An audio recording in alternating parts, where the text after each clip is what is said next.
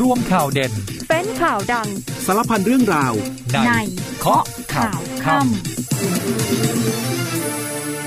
สวัสดีค่ะ 19นาฬิกา30 นาทีพบกับข้อข่าวค่ำนะคะ เจอกันวันนี้วันจันทร์ที่ 5 มิถุนายน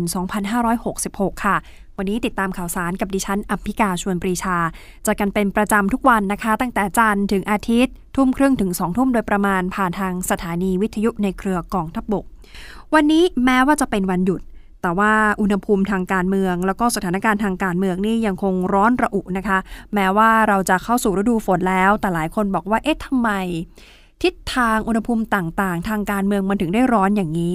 วันนี้เลขาธิการของพรรคก้าวไกลค่ะ คุณชัยธวัฒน์ตุลาธนนี่ออกมายืนยัน พูดถึงกฎหมายนิรโทษกรรม บอกว่ากฎหมายฉบับนี้ไม่ได้เอื้อต่อการพาคุณทักษิณกลับบ้านนะคะ มันเป็นคนละเรื่องกัน ส่วนเรื่องของการประชุมพักวันพรุ่งนี้ ไม่มีวาระเรื่องของเก้าอี้ประธานสภาไม่มีนะคะ เป็นการติดตามความคืบหน้าของคณะทำงาน ที่ช่วงนั้นมีการตั้งคณะทำงานเปลี่ยนผ่านไว้อยู่7คณะทำงานด้วยกัน วันพรุ่งนี้ก็จะมาติดตามอัปเดตความคืบหน้าเรื่องพวกนี้ ไม่มีเรื่องของเก้าอี้ประธานสภาอย่างแน่นอน ส่วนใครที่ติดตามในโลกออนไลน์เห็นกันแล้วค่ะ น้องลิซ่าแบล็คพิงค์ โอ้โห แต่งชุดไทยสวยงามมาก ๆ เลยนะคะ ไปเที่ยวไปไหว้พระที่อยุธยาพร้อมกับครอบครัวแล้วก็เพื่อนสนิทบรรดาบลิงนี่ปลื้มใจมาก ๆ เพราะว่าน้องลิซ่า เธอเลือกสวมผ้าถุงไทยประยุกต์ โอ้โห แล้วพอถ่ายรูปนี่หลายคนบอกว่า พอน้องลิซ่าใส่แล้ว ความสวยความงามของผ้าถุงนี่มันยิ่งถูกขยายไป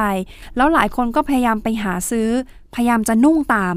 แล้วก็หลายคนพยายามจะไปเที่ยวตามรอยน้องลิซ่าด้วย ซึ่งทททบอกเลยค่ะ บอกว่าถ้าจะมาเที่ยวตามรอยน้องลิซ่ามาได้เลย เดี๋ยวมีลายแทงของร้านมิชลินให้ถึง 5 ร้าน ต้องไปทานร้านพวกนี้ รับรองมาเที่ยวนอกเหนือจากอิ่มตายังอิ่มท้องด้วยนะคะ เพราะว่ามีร้านอาหารมาแนะนำด้วย ส่วนข่าวต่างประเทศใครติดตาม ช่วงอสองวันที่ผ่านมานี่มีเหตุการณ์อุบัติเหตุร้ายแรงเกิดขึ้นที่อินเดียนะคะ เป็นรถไฟชนกันถึง 3 ขบวน ล่าสุดอินเดียนี่เริ่มที่จะกลับมาเปิดให้บริการรถไฟขนส่งสินค้า บนเส้นทางที่เกิดอุบัติเหตุร้ายแรงแล้วเมื่อวันศุกร์นะคะ เหตุการณ์นี้ทำให้มีผู้เสียชีวิตเกือบเกือบ300 ราย เดี๋ยวเราพักกันครู่เดียวแล้วช่วงหน้ากลับมาติดตามทั้งหมดนี้ค่ะ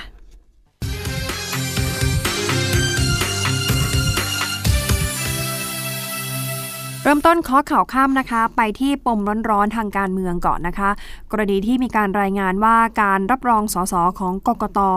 มีปัญหาเรื่องของคำร้องเนี่ยกว่า 20 คน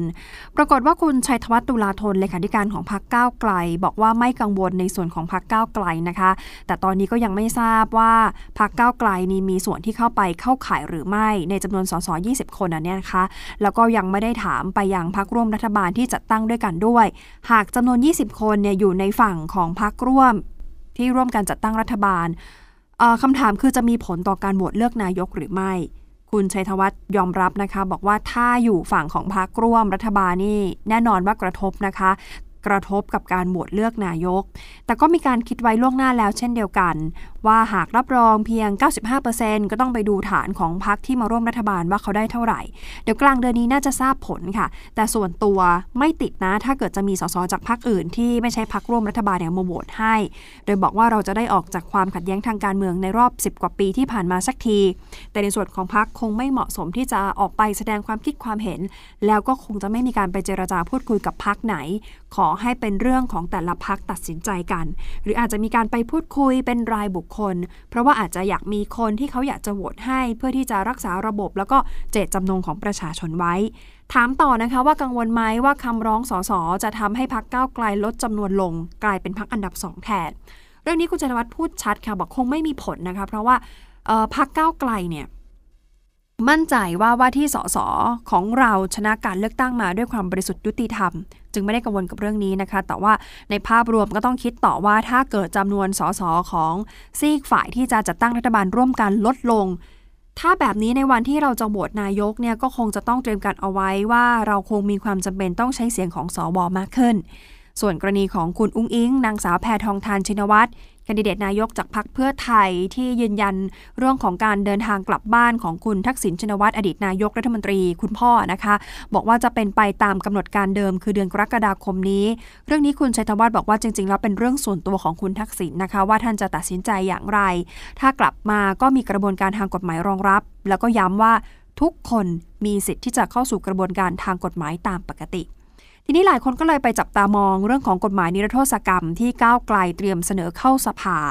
คุณชัยธวัฒน์ยืนยันว่าในส่วนของกฎหมายนิรโทษกรรมนั้นเป็นคนละส่วนกันนะคะ ข้อเสนอเรื่องนิรโทษกรรม คือให้กับบุคคลที่มีคดีทางการเมืองที่พักก้าวไกลเสนอ จะเกี่ยวข้องกับคดีที่แสดงออกทางการเมืองเรื่องของการแสดงออกนะคะ อันนี้ไม่รวมคดีทุจริตหรือการทำร้ายประชาชน จบตรงนี้ชัดเจนเรื่องของกฎหมายนิรโทษกรรม ส่วนอีกเรื่องหนึ่งที่คุณชัยธวัฒน์เคลียร์คือเรื่องของการถือหุ้นสื่อของคุณพิธานายพิธาลิมเจริญรัตหัวหน้าพักก้าวไกลคุณชัยธวัฒน์มั่นใจบอกว่าเรื่องนี้ชี้แจงได้ต่อสู้ได้นะคะ ตอนนี้รอแค่กรกตประสานมา ก็จะให้คุณพิธาเนี่ยเข้าไปชี้แจงข้อมูล แล้วก็แนบหลักฐานเท่านั้น ส่วนกรณีที่สว คุณสมชัยแสวงการออกมาบอกว่าข้อกล่าวหาของคุณพิธานี่จริง ๆ เข้าข่ายขัดกฎหมายถึง 4 มาตรา คุณชัยธวัฒน์บอกว่าเรื่องนี้เป็นรายละเอียดที่ต้องเตรียมต่อสู้ในชั้นคดี ในเรื่องของคดีความต่อไป ส่วนกระแสที่ว่าคุณพิธาเนี่ยขายหุ้นแล้วโอนหุ้นแล้วก่อนลงสมัครแล้วหรือเปล่า คุณชัยธวัฒน์บอกว่าเดี๋ยวขอให้รอดูในรายละเอียด แต่จริง ๆ แล้วเรื่องนี้เป็นการตีความทางกฎหมาย และเป็นบรรทัดฐานการวินิจฉัย มีหลายกรณีเลยที่สามารถนำมาเทียบเคียงได้ จึงคิดว่าไม่น่าจะมีปัญหาอะไร ย้ำด้วยนะคะ บอกว่าตอนนี้เรื่องที่สำคัญที่สุดคือการทำความเข้าใจกับสวมากกว่า เพราะว่าถ้ามองจริง ๆ นะคะ คุณผู้ฟังเรื่องของการถือหุ้นสื่อของคุณพิธาเนี่ยต้องใช้เวลาอีกสักพักหนึ่ง แต่สิ่งที่จะเกิดขึ้นก่อนคือเรื่องของการโหวตเลือกนายกรัฐมนตรี เพราะฉะนั้นคุณชัยวัฒน์จึงย้ำนะคะ บอกว่าตอนนี้ต้องเน้นทำความเข้าใจกับสวโฟกัส ไปเลยค่ะ เรื่องของการประสานงานกับทางสวก่อน ต้องยอมรับนะคะ ว่าเรื่องนี้มีความคืบหน้าไปพอสมควรกำแพงที่เคยมีอยู่ ตอนนี้ ค่อยๆ ลดลงลดลงลดลง หลังจากที่มีการพูดคุยกัน ในส่วนของนายเรืองไกลรีกิจวัฒนะสมาชิกพักพลังประชารัฐเปิดเผยนะคะว่าเดี๋ยวพรุ่งนี้ 10 โมงเช้านี่จะไปยื่นหนังสือที่กกต แสดงหลักฐานบางส่วน คุณเรืองไกลบอกว่ามาจากคำพิพากษาของศาลปกครองกลาง ที่อาจจะทำให้เราได้เห็นว่าคำวินิจฉัยชี้ขาดของอนุญาโตตุลาการ ที่บอกว่าสปนบอกเลิกสัญญาเข้าร่วมงานกับไอทีวีแล้ว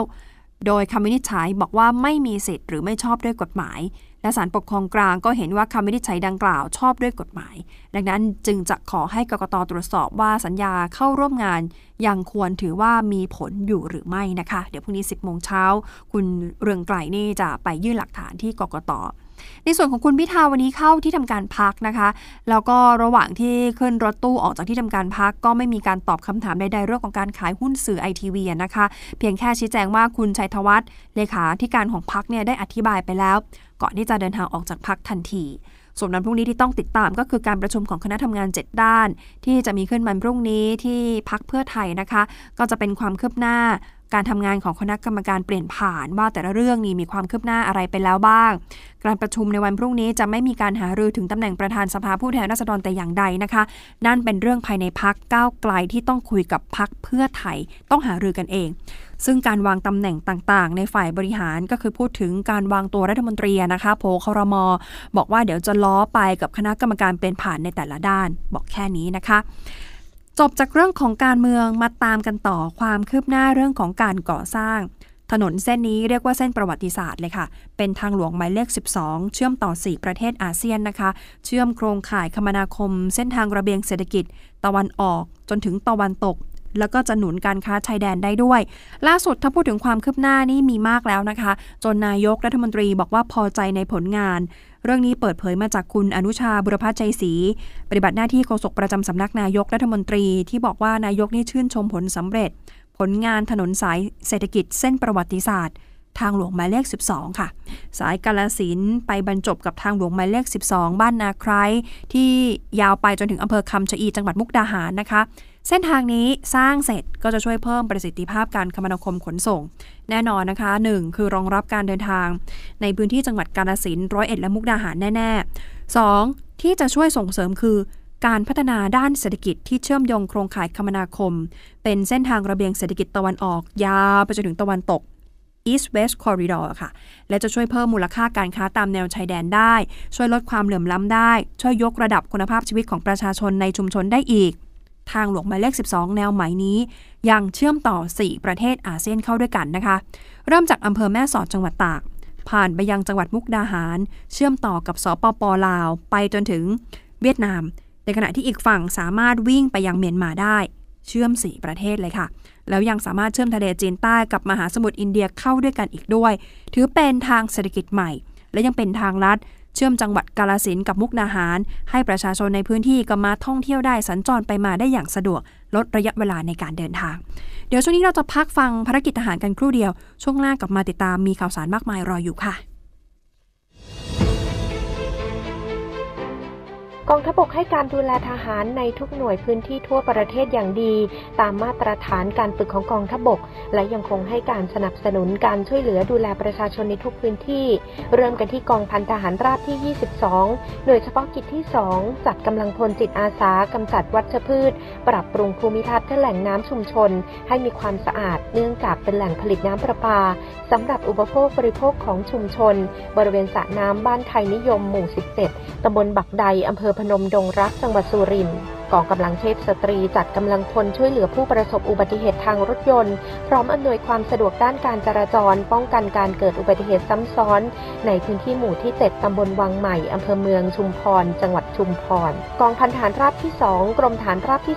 13 เข้ารับซื้อผลผลิตทางการเกษตร จากเกษตรกรในพื้นที่บ้านทุ่งแร่ตำบลนากว้างอำเภอเมืองจังหวัดอุดรธานี เพื่อช่วยสร้างรายได้ให้แก่เกษตรกร กองพันที่ 1 รักษาพระองค์ โดยกรมทหารราบที่ 31 รักษาพระองค์ จัดกำลังพลจิตอาสา ร่วมกิจกรรม จิตอาสา ปรับปรุงภูมิทัศน์กำจัดวัชพืชและเก็บขยะมูลฝอย ณ โรงเรียนพิบูลวิทยาลัยอำเภอเมืองจังหวัดลบบุรี กรมทหารราบที่ 6 ทำการทดสอบร่างกายกำลังพลของหน่วยครั้งที่ 3 เพื่อพัฒนาร่างกายในทุกสัปดาห์ ให้มีความแข็งแรงพร้อมปฏิบัติภารกิจต่างๆ ของกองทัพบก และเป็นที่พึ่งของประชาชนในทุกโอกาส หน่วยฝึกทหารใหม่กองพันทหารราบที่ 2 กรมทหารราบที่ 8 ดำเนินการฝึกการใช้ลูกระเบิดคว้าง ให้กับทหารใหม่ผลัดที่1ทับ66 เพื่อปฏิบัติอย่างถูกต้องตามขั้นตอนและสอดแทรกเทคนิคให้เกิดความชำนาญ และปิดท้ายที่หน่วยฝึกทหารใหม่กรมรบพิเศษที่ 3 รักษาพระองค์นำพลทหารบัญชาทาลา ซึ่งเป็นทหารใหม่ไปเยี่ยมภรรยาซึ่งคลอดบุตร พร้อมกับมอบเงินสวัสดิการและสิ่งของช่วยเหลือ เพื่อเป็นการผ่อนคลายความกังวลและสร้างขวัญกำลังใจ ในห่วงที่เข้ารับการฝึกณโรงพยาบาลกาลสินธุ์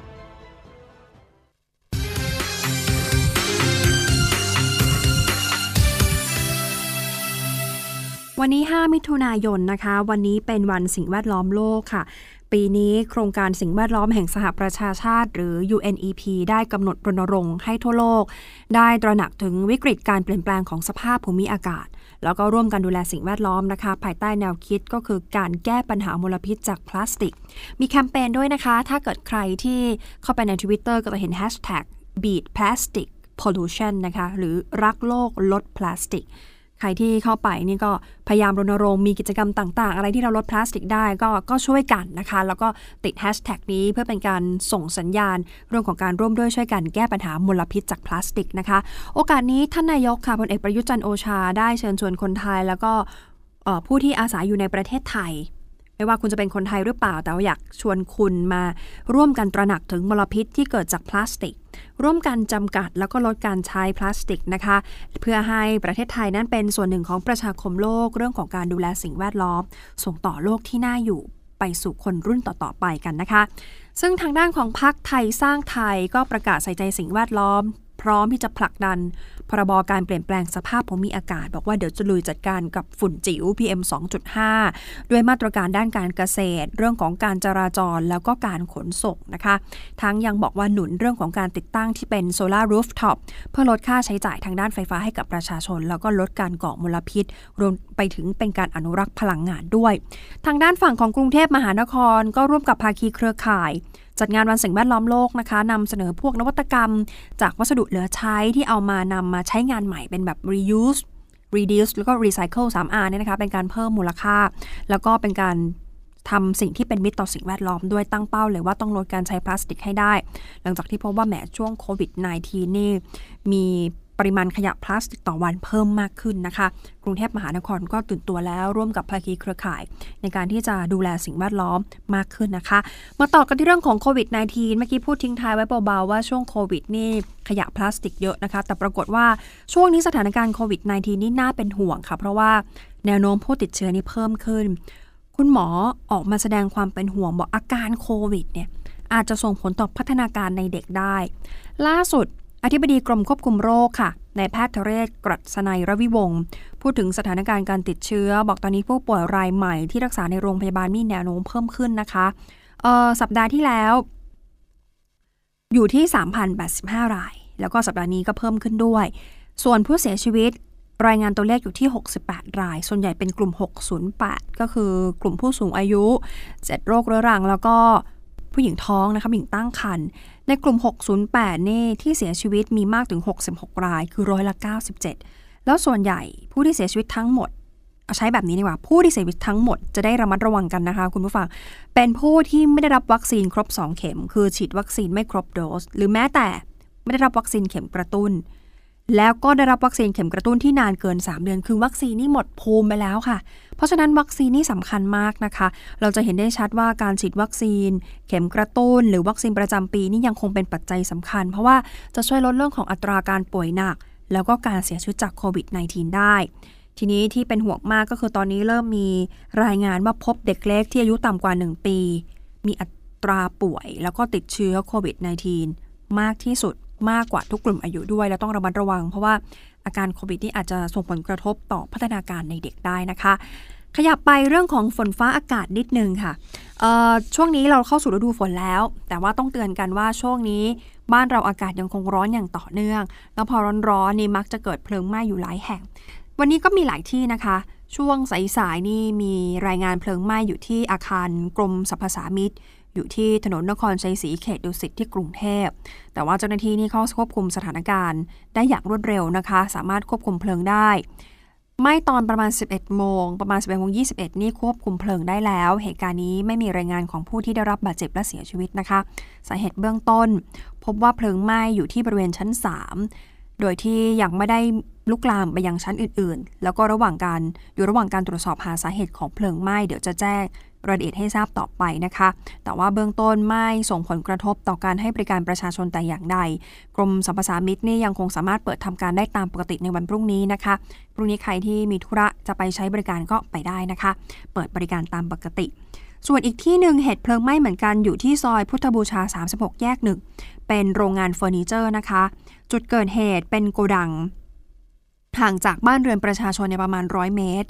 เพลิงลุกไหม้เพียงหนึ่งโกดัง ยังไม่ได้ลุกลามไปโกดังข้างเคียง รถดับเพลิงหลายคันก็เร่งฉีดน้ำจนเมื่อเวลาประมาณ8โมงเศษนี่สามารถควบคุมเพลิงได้นะคะ มีรายงานเพิ่มเติมว่าโกดังนั้นเป็นแบบรั้วสังกะสีล้อมรอบ ตอนนี้เหลือแต่กลุ่มควันเบื้องต้นยังไม่มีรายงานผู้ที่ได้รับบาดเจ็บรายละเอียดเพิ่มเติมเดี๋ยวอยู่ระหว่างการตรวจสอบ มาดูอีกจุดหนึ่งจุดนี้ค่อนข้างหนักค่ะ เกิดเพลิงไหม้ช่วงกลางดึกประมาณตีสี่เกือบจะรุ่งเช้าแล้วนะคะ เป็นเบาะขยะบ้านสะดู อยู่ที่ตำบลกบินที่อำเภอเมืองออยู่ที่ตำบลกบินอำเภอกบินบุรี จังหวัดปราจีนบุรีนะคะ พื้นที่คือ 10 ไร่ ไฟลุกไหม้ประมาณ 5 ไร่ มีรถดับเพลิง 2 คัน จากอบตกบิน จากอบตนนทรีอีกหนึ่งคัน แล้วก็อบตนาแขมอีกหนึ่งคัน เข้าไปช่วยทำการฉีดน้ำดับเพลิง แต่ว่ายังไม่สามารถที่จะควบคุมเพลิงได้เจ้าหน้าที่ต้องใช้การฉีดน้ำเลี้ยงเอาไว้จนถึงรุ่งเช้าของอีกวัน จากการลงพื้นที่ไปตรวจสอบ พบว่ามีกองขยะปริมาณหลายหมื่นตันเนี่ยนะคะ ถูกเพลิงเผาไหม้อย่างต่อเนื่อง เจ้าหน้าที่ก็ระดมกำลังรถดับเพลิง เข้าไปทำการฉีดน้ำแล้วก็ใช้รถแบ็คโฮ รถไถนี่เข้าไปเคลียร์กองเพลิง เพื่อให้เจ้าหน้าที่สามารถที่จะฉีดน้ำเลี้ยงไปได้ พบว่าบริเวณดังกล่าวนี่มีกลุ่มควันเป็นจำนวนมากเลยนะคะ ที่ลอยขึ้นสู่ท้องฟ้า แล้วใช้เวลาทั้งวันนี้เข้าควบคุมเพลิงสำหรับบ่อขยะนี้เป็นบ่อเก็บขยะครัวเรือนที่นำมาทิ้งรวมๆกันของหมู่บ้านประมาณ 6-7 หมู่บ้านนะคะ วันหนึ่งวันหนึ่งก็จะมีการนำขยะมาทิ้งเนี่ยมากกว่า 10ปัน ส่วนสาเหตุนี้อยู่ระหว่างการตรวจสอบนะคะ เบื้องต้นเพลิงไหม้อย่างไม่ลงลึกมาก บางไหม้เพียงแค่ผิวดินด้านบนเท่านั้น แต่ว่าไหม้เป็นวงกว้างเท่านั้นเอง ก็หยิบมาเตือนกันไฟไหม้นี่หลายที่เลยแม้ว่าจะฤดูฝน แต่ว่าเหตุการณ์เพลิงไหม้นี่ยังคงมีอยู่นะคะ ขยับมาติดตามเรื่องของสถานการณ์น้ำกันบ้างค่ะ ช่วงนี้กองอำนวยการน้ำแห่งชาติมีการกำชับให้เฝ้าระวังเรื่องของน้ำท่วมฉับพลันแล้วก็น้ำป่าไหลหลากในหลายพื้นที่ทางภาคเหนือ ภาคตะวันออกแล้วก็ภาคใต้ ช่วงสัปดาห์นี้ล่ะค่ะ ตั้งแต่ 7 ถึง 11 มิถุนายนนะคะ นายสุรศรีกิติมนทนเลขาธิการสำนักงานทรัพยากรน้ำแห่งชาติ ในฐานะรองผู้อำนวยการกองอำนวยการน้ำแห่งชาติ หรือกอนช พูดถึงสถานการณ์ภาพรวมของน้ำทั่วประเทศนะคะ บอกว่าประเทศไทยมีฝนฟ้าขนองเพิ่มขึ้น มีฝนตกหนักบางแห่ง ที่ผ่านมาก็จะมีฝนตกเล็กน้อยถึงหนักมากที่บริเวณจังหวัดศรีสะเกดเชียงใหม่ ระนอง นครนายก สระบุรีและประจวบคีรีขันธ์แต่ว่าเดี๋ยวช่วง 7 ถึง 11 มิถุนายนนี้นะคะ ให้เฝ้าระวังเรื่องของน้ำท่วมฉับพลัน แล้วก็น้ำป่าไหลหลากในพื้นที่ภาคเหนือ ก็คือจังหวัดเชียงใหม่ แม่ฮ่องสอน ลำพูน ตาก แพร่ อุตรดิตถ์นครสวรรค์เพชรบูรณ์อุทัยธานี ส่วนภาคตะวันออกคือบริเวณฉะเชิงเซาสระแก้วชลบุรี ระยอง จันทบุรี ตราด แล้วก็ภาคใต้ก็คือบริเวณจังหวัดระนอง พังงา ภูเก็ต กระบี่ ตรัง สตูล ยะลา จึงขอให้หน่วยงานที่เกี่ยวข้องติดตามสภาพอากาศ แล้วก็สถานการณ์น้ำอย่างต่อเนื่อง โดยเฉพาะพื้นที่ที่มีฝนตกสะสมมากกว่า 90มิลลิเมตรในช่วง 24 ชั่วโมง แล้วก็พื้นที่ที่เป็นจุดเสี่ยงนะคะ คือพื้นที่ที่เคยเกิดน้ำท่วมอยู่เป็นประจำ หรือพื้นที่ชุมชนเมืองที่เคยเกิดน้ำท่วมขังไม่สามารถระบายได้ทันต้องระมัดระวัง ใครที่วางแผนเที่ยวช่วงนี้ก็ต้องติดตามเรื่องของสภาพอากาศอย่างใกล้ชิดด้วยนะคะ อีกเรื่องหนึ่งที่หลายคนติดตามมากคือเรื่องของพลายศักดิ์สุรินค่ะ ก่อนหน้านี้เราเคยได้ยินข่าวนะคะว่าพลายศักดิ์สุรินนี่เป็นหนึ่งในสามของช้าง ทูตสันทวไมตรีที่รัฐบาลไทยเราส่งมอบให้กับศรีลังกา ปรากฏว่า 1 กรกฎาคมนี้พลายศักดิ์สุรินจะได้กลับบ้าน หมายความว่าจะได้เดินทางจากศรีลังกา กลับสู่ประเทศไทยแล้วนะคะ ล่าสุดนายกนี่ออกมาขอบคุณทุกฝ่าย ขอบคุณทุกหน่วยงาน ที่ร่วมมือกันดูแลแล้วก็ร่วมกันพาพลายศักดิ์สุรินกลับบ้านนะคะ พลายศักดิ์สุรินเนี่ยเป็นช้างตัวผู้ค่ะ อายุก็ประมาณ 30 ปีละ น้ำหนักประมาณ 3 ตันครึ่งนะคะ มีลักษณะงาโค้งยาวเกือบ 1 เมตร นี่เป็น 1 ใน 3 ของช้างทูตสันทวไมตรีที่รัฐบาลไทยส่งให้ศรีลังกาตั้งแต่ปี 2544 โดยรัฐบาลศรีลังกาได้ส่งมอบพลายศักดิ์สุรินต่อให้แก่วัดเป็นผู้ดูแล เพื่อเชิญพระบรมสารีริกธาตุของพระสัมมาสัมพุทธเจ้า ในงานแห่พระธาตุประจำปีของศรีลังกา อยู่ที่ศรีลังกาเป็นเวลานานถึง 21 ปีนะคะ ทางรัฐบาลไทยก็มีการส่งทีมสัตวแพทย์แล้วก็ผู้เชี่ยวชาญ ไปรักษาอาการของไพรศักดิ์สุริน เมื่อทราบว่ามีอาการป่วย มีปัญหาทางด้านสุขภาพนะคะ แล้วล่าสุดก็มีกำหนดการที่จะส่งพลายศักดิ์สุรินกลับไทย วันที่ 1 กรกฎาคมนี้ด้วยเครื่องบินขนย้าย แต่ว่าต้องมีการต่อกรงพิเศษที่มีขนาดใหญ่ เพื่อให้เขาได้เดินทางได้อย่างปลอดภัยและก็สะดวกมากขึ้นนะคะ และยังต้องฝึกฝนให้มีความคุ้นชินกับสภาพแวดล้อมในการขนย้ายด้วย เมื่อเดินทางถึงประเทศไทยแล้ว เดี๋ยวจะนำพลายศักดิ์สุรินไปดูแลรักษาต่อ ที่โรงพยาบาลช้างลำปางต่อไปนะคะ จากบ้านไปถึง 21 ปี ได้เวลากลับบ้านสักทีนะคะ เอาละค่ะคุณผู้ฟังคะช่วงวันหยุดยาว 3 วัน เพราะว่ามีประชาชนจำนวนมากนี่ไปทดลองนั่งรถไฟฟ้าสายสีเหลืองอย่างต่อเนื่องนะคะเขาเปิดให้ทดลองนั่งฟรีคือ 3 มิถุนายน แล้วปรากฏว่าช่วงวันที่ 3 วันที่ 4 เนี่ยแค่ 2 วันที่ผ่านมาโอ้โห มีคนไปใช้บริการเพียบเลยนะคะ30,000 คนต่อเที่ยวต่อวัน ยอดใช้งานนี่เยอะมาก แล้ว จากการไปสำรวจ เพราะว่า 2 วันที่ลองเปิดให้ทดลองนั่งยังไม่มีรายงานว่ามีปัญหาหรือว่ามีอุปสรรคแต่อย่างใด ถ้าจะคอมเมนต์ก็แค่บอกว่าแอร์เย็นเหลือเกิน เป็นธรรมดาค่ะ รถไฟฟ้านี่แอร์เย็นมากจริง ๆนะคะเอ่อใครที่ยังไม่ได้ทดลองก็ไปลองนั่งได้ เดือนนี้นั่งฟรีนะคะ แล้วเดี๋ยวกรกฎาคมนี่เขาจะเริ่มเก็บตังค่าโดยสารแล้ว อีกเรื่องหนึ่งที่หลายคนติดตามคือเรื่องของน้องลิซ่าแบล็ p พิงที่ทั่วโลก รู้จักกับผ้าถุงไทยสีน้ำเงิน แล้วตอนนี้จังหวัด อยุธยาก็เตรียมรองรับนักท่องเที่ยวมาจากทั่วโลกเลยค่ะ หลังจากที่น้องลิซ่านี่โพสต์ นุ่งผ้าถุงเที่ยวอยุธยางานนี้แฟนคลับยิ่งเอ็นดูหนัก ชมหนักว่าสวยสุดๆ สวยมากๆ น่ารักงามอย่างสาวไทย แล้วก็เตรียมไปเที่ยวอยุธยาด้วยนะคะ เอาละค่ะ หมดเวลาของรายการข้อข่าวค่ำแล้ว วันนี้ขอบพระคุณสำหรับการติดตามรับฟังนะคะ ลาไปก่อนค่ะ สวัสดีค่ะ่อโลกข่าวทั้งวันให้คุณรู้ข่าวไม่ตกประเด็น ช่วงเคาะข่าวค่ำกับพิธีกรคนข่าว พบกันทุกวันจันทร์ถึงวันอาทิตย์ไม่ควรพลาด เพราะคุณจะไม่ตกข่าวที่คิดแล้วเคาะ ทุกวันส่งตรงถึงคุณ ตั้งแต่เวลา 19นาฬิกา30 นาทีถึง 20นาฬิกาโดยประมาณ ทางสถานีวิทยุในเครือกองทัพบบก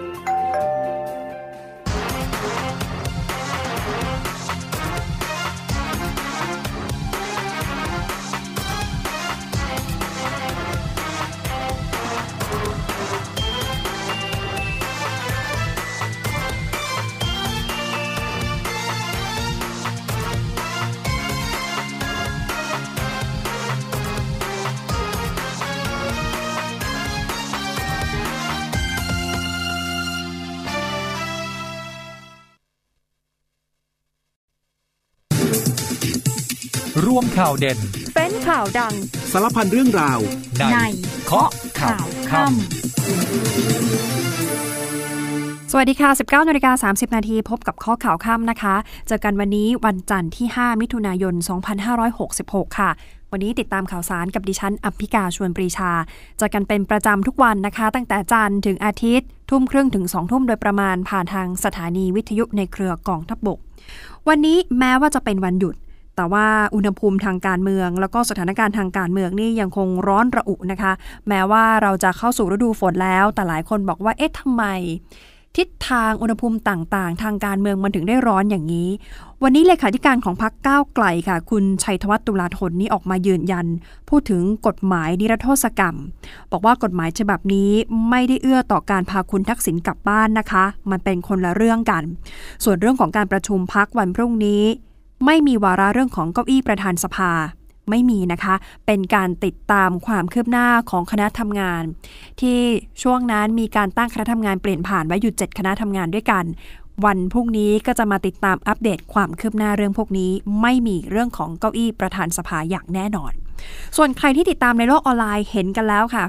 น้องลิซ่าแบล็ p พิง โอ้โห แต่งชุดไทยสวยงามมากๆเลยนะคะ ไปเที่ยวไปไหว้พระที่อยุธยาพร้อมกับครอบครัวแล้วก็เพื่อนสนิท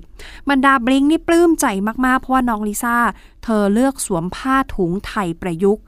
โอ้โห แล้วพอถ่ายรูปนี่หลายคนบอกว่า พอน้องลิซ่าใส่แล้วความสวยความงามของผ้าถุงนี่มันยิ่งถูกขยายไป แล้วหลายคนก็พยายามไปหาซื้อ พยายามจะนุ่งตาม แล้วก็หลายคนพยายามจะไปเที่ยวตามรอยน้องลิซ่าด้วย ซึ่งทททบอกเลยค่ะ บอกว่าถ้าจะมาเที่ยวตามรอยน้องลิซ่ามาได้เลย เดี๋ยวมีลายแทงของร้านมิชลินให้ถึง 5 ร้าน ต้องไปทานร้านพวกนี้ รับรองมาเที่ยวนอกเหนือจากอิ่มตา ยังอิ่มท้องด้วยนะคะ เพราะว่ามีร้านอาหารมาแนะนำด้วย ส่วนข่าวต่างประเทศใครติดตาม ช่วงอสองวันที่ผ่านมานี่มีเหตุการณ์อุบัติเหตุร้ายแรงเกิดขึ้นที่อินเดียนะคะ เป็นรถไฟ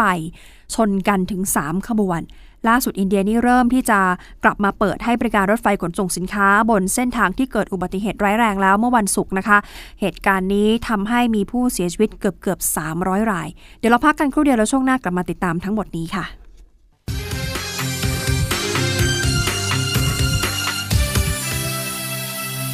เริ่มต้นข้อข่าวข้ามนะคะ ไปที่ปมร้อนๆทางการเมืองก่อนนะคะ กรณีที่มีการรายงานว่าการรับรองสสของกกต มีปัญหาเรื่องของคำร้องเนี่ยกว่า 20 คน ปรากฏว่าคุณชัยธวัฒน์ตุลาธนเลขาธิการของพรรคก้าวไกล บอกว่าไม่กังวลในส่วนของพรรคก้าวไกลนะคะ แต่ตอนนี้ก็ยังไม่ทราบว่าพรรคก้าวไกลนี่มีส่วนที่เข้าไปเข้าข่ายหรือไม่ในจำนวนสส20 คนอันเนี้ยนะคะ แล้วก็ยังไม่ได้ถามไปยังพรรคร่วมรัฐบาลที่จัดตั้งด้วยกันด้วย หากจำนวน 20 คนเนี่ยอยู่ในฝั่งของพรรคร่วม ที่ร่วมกันจัดตั้งรัฐบาลอ่อคำถามคือจะมีผลต่อการโหวตเลือกนายกหรือไม่ คุณชัยธวัฒน์ยอมรับนะคะ บอกว่าถ้าอยู่ฝั่งของพรรคร่วมรัฐบาลนี่แน่นอนว่ากระทบนะคะ กระทบกับการโหวตเลือกนายก แต่ก็มีการคิดไว้ล่วงหน้าแล้วเช่นเดียวกัน ว่าหากรับรองเพียง 95%ก็ต้องไปดูฐานของพรรคที่มาร่วมรัฐบาลว่าเขาได้เท่าไหร่ เดี๋ยวกลางเดือนนี้น่าจะทราบผลค่ะ แต่ส่วนตัวไม่ติดนะ ถ้าเกิดจะมีสสจากพรรคอื่นที่ไม่ใช่พรรคร่วมรัฐบาลเนี่ยมาโหวตให้ โดยบอกว่าเราจะได้ออกจากความขัดแย้งทางการเมืองในรอบ 10 กว่าปีที่ผ่านมาสักที แต่ในส่วนของพรรคคงไม่เหมาะสมที่จะออกไปแสดงความคิดความเห็น แล้วก็คงจะไม่มีการไปเจรจาพูดคุยกับพรรคไหน ขอให้เป็นเรื่องของแต่ละพักตัดสินใจกัน หรืออาจจะมีการไปพูดคุยเป็นรายบุคคล เพราะว่าอาจจะอยากมีคนที่เขาอยากจะโหวตให้เพื่อที่จะรักษาระบบแล้วก็เจตจำนงของประชาชนไว้ ถามต่อนะคะว่ากังวลไหมว่าคำร้องสสจะทำให้พักก้าวไกลลดจำนวนลง กลายเป็นพักอันดับสองแทนเรื่องนี้คุณชัยวัฒน์พูดชัดค่ะบอกคงไม่มีผลนะคะ เพราะว่าพักก้าวไกลเนี่ยมั่นใจว่าว่าที่สส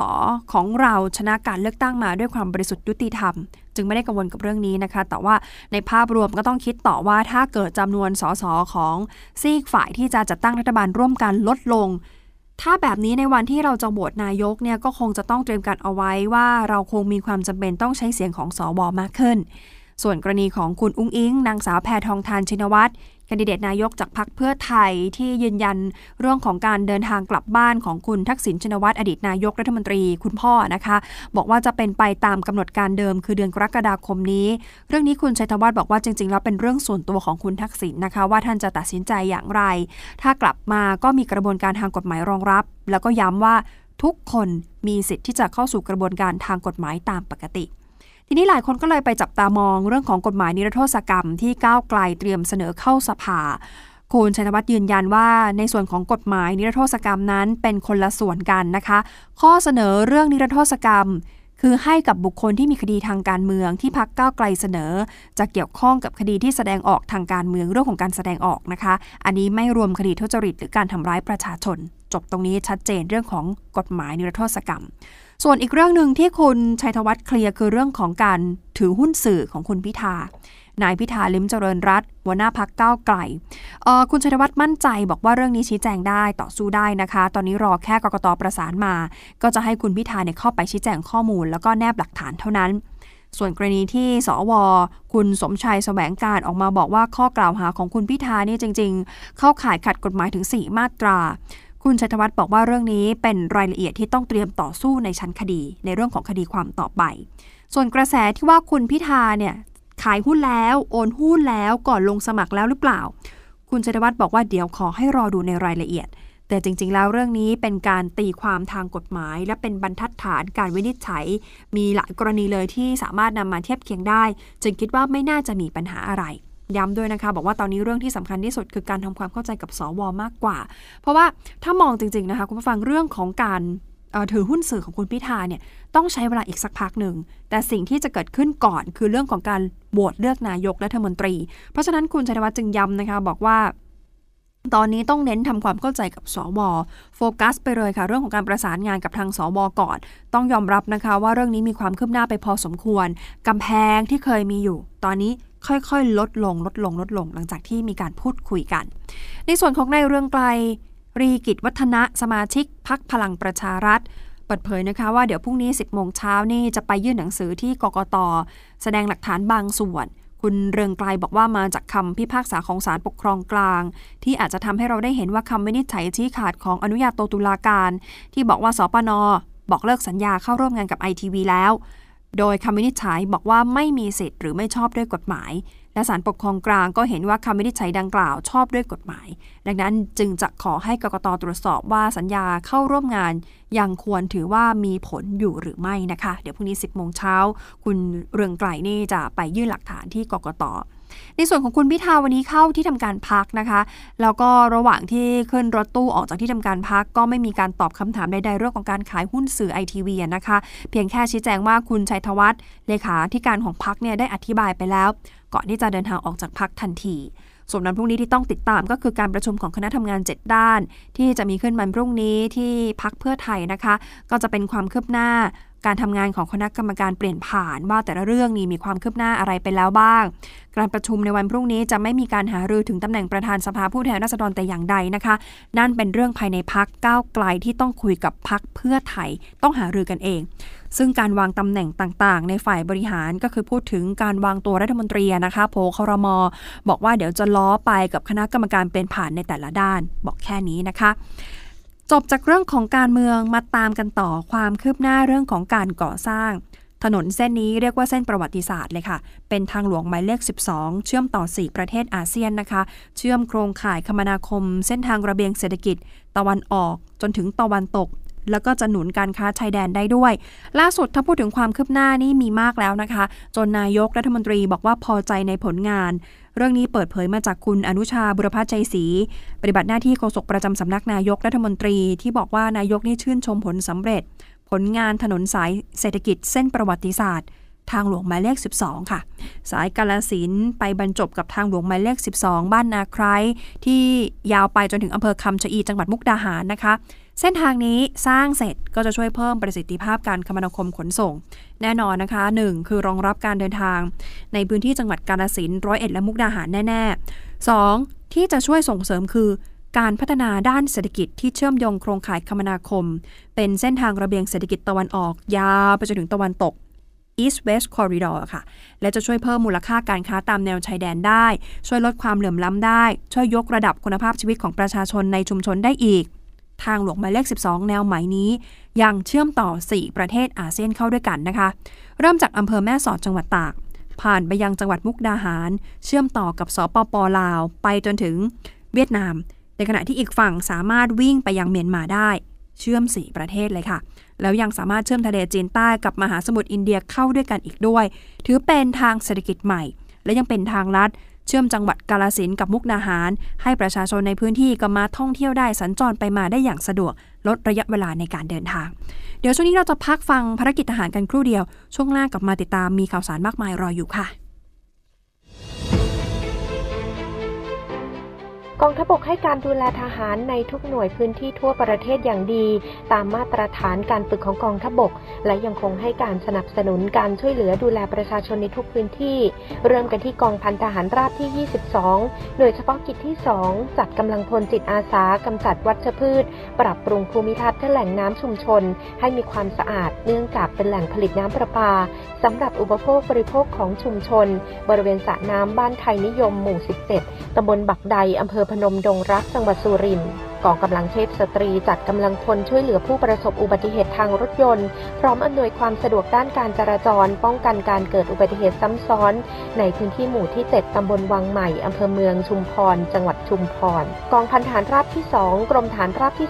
13 เข้ารับซื้อผลผลิตทางการเกษตร จากเกษตรกรในพื้นที่บ้านทุ่งแร่ตำบลนากว้างอำเภอเมืองจังหวัดอุดรธานี เพื่อช่วยสร้างรายได้ให้แก่เกษตรกร กองพันที่ 1 รักษาพระองค์ โดยกรมทหารราบที่ 31 รักษาพระองค์จัดกำลังพลจิตอาสา ร่วมกิจกรรม จิตอาสาปรับปรุงภูมิทัศน์กำจัดวัชพืชและเก็บขยะมูลฝอย ณ โรงเรียนพิบูลวิทยาลัยอำเภอเมืองจังหวัดลบบุรี กรมทหารราบที่ 6 ทำการทดสอบร่างกายกำลังพลของหน่วยครั้งที่ 3 เพื่อพัฒนาร่างกายในทุกสัปดาห์ ให้มีความแข็งแรงพร้อมปฏิบัติภารกิจต่าง ๆ ของกองทัพบก และเป็นที่พึ่งของประชาชนในทุกโอกาส หน่วยฝึกทหารใหม่กองพันทหารราบที่ 2 กรมฐานราบที่ 8 ดำเนินการฝึกการใช้ลูกระเบิดคว้าง ให้กับทหารใหม่ผลัดที่1ทับ66 พื่อปฏิบัติอย่างถูกต้องตามขั้นตอนและสอดแทรกเทคนิคให้เกิดความชำนาญ และปิดท้ายที่หน่วยฝึกทหารใหม่กรมรบพิเศษที่ 3 รักษาพระองค์นำพลทหารบัญชาทาลา ซึ่งเป็นทหารใหม่ไปเยี่ยมภรรยาซึ่งคลอดบุตร พร้อมกับมอบเงินสวัสดิการและสิ่งของช่วยเหลือ เพื่อเป็นการผ่อนคลายความกังวลและสร้างขวัญกำลังใจ ในห่วงที่เข้ารับการฝึกณโรงพยาบาลกาลสินธุ์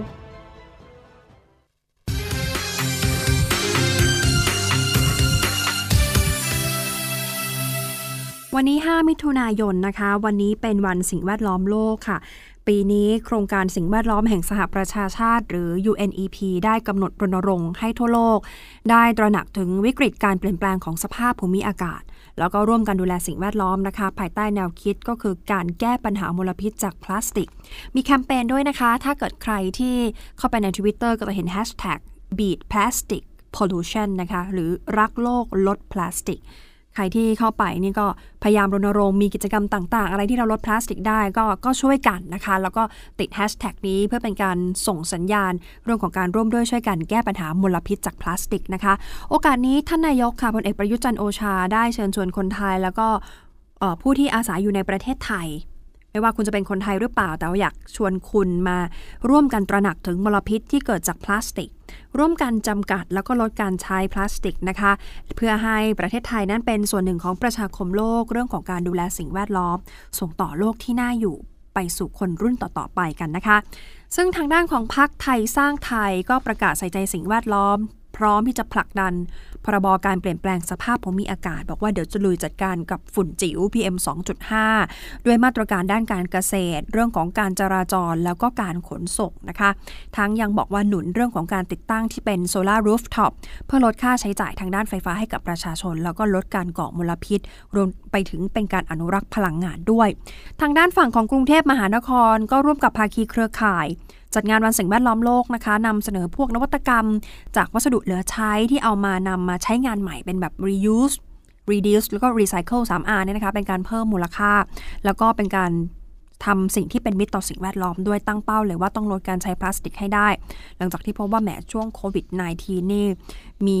ปริมาณขยะพลาสติกต่อวันเพิ่มมากขึ้นนะคะ กรุงเทพมหานครก็ตื่นตัวแล้วร่วมกับภาคีเครือข่าย ในการที่จะดูแลสิ่งแวดล้อมมากขึ้นนะคะ มาต่อกันที่เรื่องของโควิด -19 เมื่อกี้พูดทิ้งท้ายไว้เบาๆว่าช่วงโควิดนี่ขยะพลาสติกเยอะนะคะ แต่ปรากฏว่าช่วงนี้สถานการณ์โควิด -19 นี่น่าเป็นห่วงค่ะ เพราะว่าแนวโน้มผู้ติดเชื้อนี่เพิ่มขึ้น คุณหมอออกมาแสดงความเป็นห่วงบอกอาการโควิดเนี่ยอาจจะส่งผลต่อพัฒนาการในเด็กได้ ล่าสุด อธิบดีกรมควบคุมโรคค่ะนายแพทย์ทเรศกรัศนัยรวิวงศ์พูดถึงสถานการณ์การติดเชื้อ บอกตอนนี้ผู้ป่วยรายใหม่ที่รักษาในโรงพยาบาลมีแนวโน้มเพิ่มขึ้นนะคะสัปดาห์ที่แล้ว อยู่ที่ 3,085 ราย แล้วก็สัปดาห์นี้ก็เพิ่มขึ้นด้วย ส่วนผู้เสียชีวิตรายงานตัวเลขอยู่ที่ 68 ราย ส่วนใหญ่เป็นกลุ่ม 608 ก็คือกลุ่มผู้สูงอายุ 7 โรคเรื้อรัง แล้วก็ ผู้หญิงท้องนะคะผู้หญิงตั้งครรภ์ในกลุ่ม 608นี่ที่เสียชีวิตมีมากถึง 66 รายคือร้อยละ 97 แล้วส่วนใหญ่ผู้ที่เสียชีวิตทั้งหมดเอาใช้แบบนี้ดีกว่าผู้ที่เสียชีวิตทั้งหมดจะได้ระมัดระวังกันนะคะ คุณผู้ฟัง เป็นผู้ที่ไม่ได้รับวัคซีนครบ 2 เข็ม คือฉีดวัคซีนไม่ครบโดส หรือแม้แต่ไม่ได้รับวัคซีนเข็มกระตุ้น แล้วก็ได้รับวัคซีนเข็มกระตุ้นที่นานเกิน 3 เดือน คือวัคซีนนี่หมดภูมิไปแล้วค่ะ เพราะฉะนั้นวัคซีนนี่สำคัญมากนะคะ เราจะเห็นได้ชัดว่าการฉีดวัคซีน เข็มกระตุ้น หรือวัคซีนประจำปีนี่ยังคงเป็นปัจจัยสำคัญ เพราะว่าจะช่วยลดเรื่องของอัตราการป่วยหนัก แล้วก็การเสียชีวิตจากโควิด -19 ได้ทีนี้ที่เป็นห่วงมากก็คือตอนนี้เริ่มมีรายงานว่าพบเด็กเล็กที่อายุต่ำกว่า 1 ปี มีอัตราป่วยแล้วก็ติดเชื้อโควิด -19 มากที่สุด มากกว่าทุกกลุ่มอายุด้วย แล้วต้องระมัดระวัง เพราะว่าอาการโควิดนี่อาจจะส่งผลกระทบต่อพัฒนาการในเด็กได้นะคะ ขยับไปเรื่องของฝนฟ้าอากาศนิดนึงค่ะช่วงนี้เราเข้าสู่ฤดูฝนแล้ว แต่ว่าต้องเตือนกันว่าช่วงนี้บ้านเราอากาศยังคงร้อนอย่างต่อเนื่อง แล้วพอร้อนๆนี่มักจะเกิดเพลิงไหม้อยู่หลายแห่ง วันนี้ก็มีหลายที่นะคะ ช่วงสายๆนี่มีรายงานเพลิงไหม้อยู่ที่อาคารกรมสรรพสามิต อยู่ที่ถนนนครชัยศรีเขตดุสิตที่กรุงเทพ แต่ว่าเจ้าหน้าที่นี่เขาควบคุมสถานการณ์ ได้อย่างรวดเร็วนะคะ สามารถควบคุมเพลิงได้ ไม่ตอนประมาณ 11 โมง ประมาณ 11โมง21 นี่ควบคุมเพลิงได้แล้ว เหตุการณ์นี้ไม่มีรายงานของผู้ที่ได้รับบาดเจ็บและเสียชีวิตนะคะ สาเหตุเบื้องต้น พบว่าเพลิงไหม้อยู่ที่บริเวณชั้น 3 โดยที่ยังไม่ได้ลุกลามไปยังชั้นอื่น ๆ แล้วก็ระหว่างการอยู่ระหว่างการตรวจสอบหาสาเหตุของเพลิงไหม้ เดี๋ยวจะแจ้ง รายละเอียดให้ทราบต่อไปนะคะ แต่ว่าเบื้องต้นไม่ส่งผลกระทบต่อการให้บริการประชาชนแต่อย่างใด กรมสรรพสามิตนี่ยังคงสามารถเปิดทำการได้ตามปกติในวันพรุ่งนี้นะคะ พรุ่งนี้ใครที่มีธุระจะไปใช้บริการก็ไปได้นะคะ เปิดบริการตามปกติ ส่วนอีกที่หนึ่งเหตุเพลิงไหม้เหมือนกันอยู่ที่ซอยพุทธบูชา 36 แยกหนึ่งเป็นโรงงานเฟอร์นิเจอร์นะคะ จุดเกิดเหตุเป็นโกดังห่างจากบ้านเรือนประชาชนในประมาณ 100 เมตร เพลิงลุกไหม้เพียงหนึ่งโกดัง ยังไม่ได้ลุกลามไปโกดังข้างเคียง รถดับเพลิงหลายคันก็เร่งฉีดน้ำจนเมื่อเวลาประมาณ8โมงเศษนี่สามารถควบคุมเพลิงได้นะคะ มีรายงานเพิ่มเติมว่าโกดังนั้นเป็นแบบรั้วสังกะสีล้อมรอบ ตอนนี้เหลือแต่กลุ่มควันเบื้องต้นยังไม่มีรายงานผู้ที่ได้รับบาดเจ็บรายละเอียดเพิ่มเติมเดี๋ยวอยู่ระหว่างการตรวจสอบมาดูอีกจุดหนึ่งจุดนี้ค่อนข้างหนักค่ะ เกิดเพลิงไหม้ช่วงกลางดึกประมาณตีสี่เกือบจะรุ่งเช้าแล้วนะคะ เป็นบาะขยะบ้านสะดู อยู่ที่ตำบลกบินที่อำเภอเมืองออยู่ที่ตำบลกบินอำเภอกบินบุรี จังหวัดปราจีนบุรีนะคะ พื้นที่คือ 10 ไร่ ไฟลุกไหม้ประมาณ 5 ไร่ มีรถดับเพลิง 2 คัน จากอบตกบิน จากอบตนนทรีอีกหนึ่งคัน แล้วก็อบตนาแขมอีกหนึ่งคัน เข้าไปช่วยทำการฉีดน้ำดับเพลิง แต่ว่ายังไม่สามารถที่จะควบคุมเพลิงได้เจ้าหน้าที่ต้องใช้การฉีดน้ำเลี้ยงเอาไว้จนถึงรุ่งเช้าของอีกวัน จากการลงพื้นที่ไปตรวจสอบ พบว่ามีกองขยะปริมาณหลายหมื่นตันเนี่ยนะคะ ถูกเพลิงเผาไหม้อย่างต่อเนื่อง เจ้าหน้าที่ก็ระดมกำลังรถดับเพลิง เข้าไปทำการฉีดน้ำแล้วก็ใช้รถแบ็คโฮรถไถนี่เข้าไปเคลียร์กองเพลิง เพื่อให้เจ้าหน้าที่สามารถที่จะฉีดน้ำเลี้ยงไปได้ พบว่าบริเวณดังกล่าวนี่มีกลุ่มควันเป็นจำนวนมากเลยนะคะ ที่ลอยขึ้นสู่ท้องฟ้าแล้วใช้เวลาทั้งวันนี้เข้าควบคุมเพลิงสำหรับบ่อขยะนี้เป็นบ่อ เก็บขยะครัวเรือนที่นำมาทิ้งรวมๆกันของหมู่บ้านประมาณ 6-7 หมู่บ้านนะคะ วันหนึ่งวันหนึ่งก็จะมีการนำขยะมาทิ้งเนี่ยมากกว่า 10 ตัน ส่วนสาเหตุนี่อยู่ระหว่างการตรวจสอบนะคะ เบื้องต้นเพลิงไหม้อย่างไม่ลงลึกมาก มังไหม้เพียงแค่ผิวดินด้านบนเท่านั้น แต่ว่าไหม้เป็นวงกว้างเท่านั้นเอง ก็หยิบมาเตือนกันไฟไหม้นี่หลายที่เลยแม้ว่าจะฤดูฝนแต่ว่าเหตุการณ์เพลิงไหม้นี่ยังคงมีอยู่นะคะ ขยับมาติดตามเรื่องของสถานการณ์น้ำกันบ้างค่ะ ช่วงนี้กองอำนวยการน้ำแห่งชาติมีการกำชับให้เฝ้าระวังเรื่องของน้ำท่วมฉับพลัน แล้วก็น้ำป่าไหลหลากในหลายพื้นที่ทางภาคเหนือ ภาคตะวันออกแล้วก็ภาคใต้ ช่วงสัปดาห์นี้ล่ะค่ะ ตั้งแต่ 7 ถึง 11 มิถุนายนนะคะ นายสุรศรีกิติมนทนเลขาธิการสำนักงานทรัพยากรน้ำแห่งชาติ ในฐานะรองผู้อำนวยการกองอำนวยการน้ำแห่งชาติ หรือกอนช พูดถึงสถานการณ์ภาพรวมของน้ำทั่วประเทศนะคะ บอกว่าประเทศไทยมีฝนฟ้าขนองเพิ่มขึ้น มีฝนตกหนักบางแห่ง ที่ผ่านมาก็จะมีฝนตกเล็กน้อย ถึงหนักมากที่บริเวณจังหวัดศรีสะเกดเชียงใหม่ ระนอง นครนายก สระบุรีและประจวบคีรีขันธ์แต่ว่าเดี๋ยวช่วง7ถึง11 มิถุนายนนี้นะคะ ให้เฝ้าระวังเรื่องของน้ำท่วมฉับพลัน แล้วก็น้ำป่าไหลหลากในพื้นที่ภาคเหนือ ก็คือจังหวัดเชียงใหม่ แม่ฮ่องสอน ลำพูน ตาก แพร่ อุตรดิตถ์ นครสวรรค์ เพชรบูรณ์ อุทัยธานี ส่วนภาคตะวันออกคือบริเวณฉะเชิงเซาสระแก้ว ชลบุรี ระยอง จันทบุรี ตราด แล้วก็ภาคใต้ก็คือบริเวณจังหวัดระนอง พังงา ภูเก็ต กระบี่ ตรัง สตูล ยะลา จึงขอให้หน่วยงานที่เกี่ยวข้องติดตามสภาพอากาศ แล้วก็สถานการณ์น้ำอย่างต่อเนื่อง โดยเฉพาะพื้นที่ที่มีฝนตกสะสมมากกว่า 90มิลลิเมตรในช่วง 24 ชั่วโมง แล้วก็พื้นที่ที่เป็นจุดเสี่ยงนะคะ คือพื้นที่ที่เคยเกิดน้ำท่วมอยู่เป็นประจำหรือพื้นที่ชุมชนเมืองที่เคยเกิดน้ำท่วมขังไม่สามารถระบายได้ทันต้องระมัดระวัง ใครที่วางแผนเที่ยวช่วงนี้ก็ต้องติดตามเรื่องของสภาพอากาศอย่างใกล้ชิดด้วยนะคะ อีกเรื่องหนึ่งที่หลายคนติดตามมากคือเรื่องของพลายศักสุรินค่ะ ก่อนหน้านี้เราเคยได้ยินข่าวนะคะว่าพลายศักดิ์สุรินนี่เป็นหนึ่งในสามของช้าง ทูตสันทวไมตรีที่รัฐบาลไทยเราส่งมอบให้กับศรีลังกา ปรากฏว่า 1 กรกฎาคมนี้พลายศักดิ์สุรินจะได้กลับบ้าน หมายความว่าจะได้เดินทางจากศรีลังกากลับสู่ประเทศไทยแล้วนะคะ ล่าสุดนายกนี่ออกมาขอบคุณทุกฝ่าย ขอบคุณทุกหน่วยงาน ที่ร่วมมือกันดูแลแล้วก็ร่วมกันพาพลายศักดิ์สุรินกลับบ้านนะคะ พลายศักดิ์สุรินเนี่ยเป็นช้างตัวผู้ค่ะ อายุก็ประมาณ 30 ปีละ น้ำหนักประมาณ 3 ตันครึ่งนะคะ มีลักษณะงาโค้งยาวเกือบ 1 เมตร นี่เป็นหนึ่งใน 3 ของช้างทูตสันทวไมตรีที่รัฐบาลไทยส่งให้ศรีลังกาตั้งแต่ปี 2544 โดยรัฐบาลศรีลังกาได้ส่งมอบพลายศักดิ์สุรินต่อให้แก่วัดเป็นผู้ดูแล เพื่อเชิญพระบรมสารีริกธาตุของพระสัมมาสัมพุทธเจ้า ในงานแห่พระธาตุประจำปีของศรีลังกา อยู่ที่ศรีลังกาเป็นเวลานานถึง 21 ปีนะคะ ทางรัฐบาลไทยก็มีการส่งทีมสัตวแพทย์แล้วก็ผู้เชี่ยวชาญ ไปรักษาอาการของไพรศักดิ์สุริน เมื่อทราบว่า มีอาการป่วย มีปัญหาทางด้านสุขภาพนะคะ แล้วล่าสุดก็มีกำหนดการที่จะส่งพลายศักดิ์สุรินกลับไทย วันที่ 1 กรกฎาคมนี้ด้วยเครื่องบินขนย้าย แต่ว่าต้องมีการต่อกรงพิเศษที่มีขนาดใหญ่ เพื่อให้เขาได้เดินทางได้อย่างปลอดภัยและก็สะดวกมากขึ้นนะคะ และยังต้องฝึกฝนให้มีความคุ้นชินกับสภาพแวดล้อมในการขนย้ายด้วย เมื่อเดินทางถึงประเทศไทยแล้ว เดี๋ยวจะนำพลายศักดิ์สุรินไปดูแลรักษาต่อ ที่โรงพยาบาลช้างลำปางต่อไปนะคะ จากบ้านไปถึง 21 ปี ได้เวลากลับบ้านสักทีนะคะ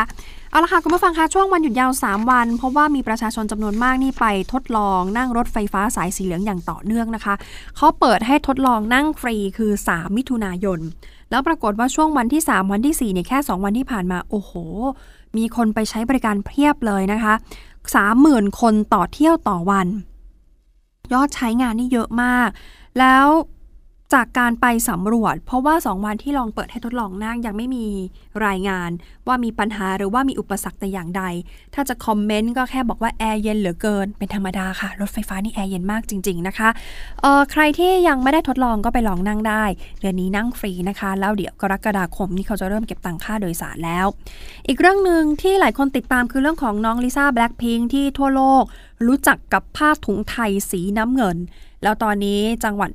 อยุธยาก็เตรียมรองรับนักท่องเที่ยวมาจากทั่วโลกเลยค่ะ หลังจากที่น้องลิซ่านี่โพสต์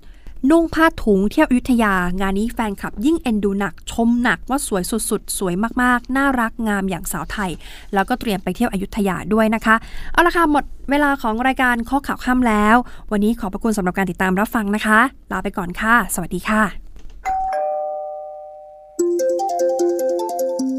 ข่าวทั้งวันให้คุณรู้ข่าวไม่ตกประเด็น ช่วงเคาะข่าวค่ำกับพิธีกรคนข่าว พบกันทุกวันจันทร์ถึงวันอาทิตย์ไม่ควรพลาด เพราะคุณจะไม่ตกข่าวที่คิดแล้วเคาะ ทุกวันส่งตรงถึงคุณ ตั้งแต่เวลา 19นาฬิกา30 นาทีถึง 20นาฬิกาโดยประมาณ ทางสถานีวิทยุในเครือกองทัพบบก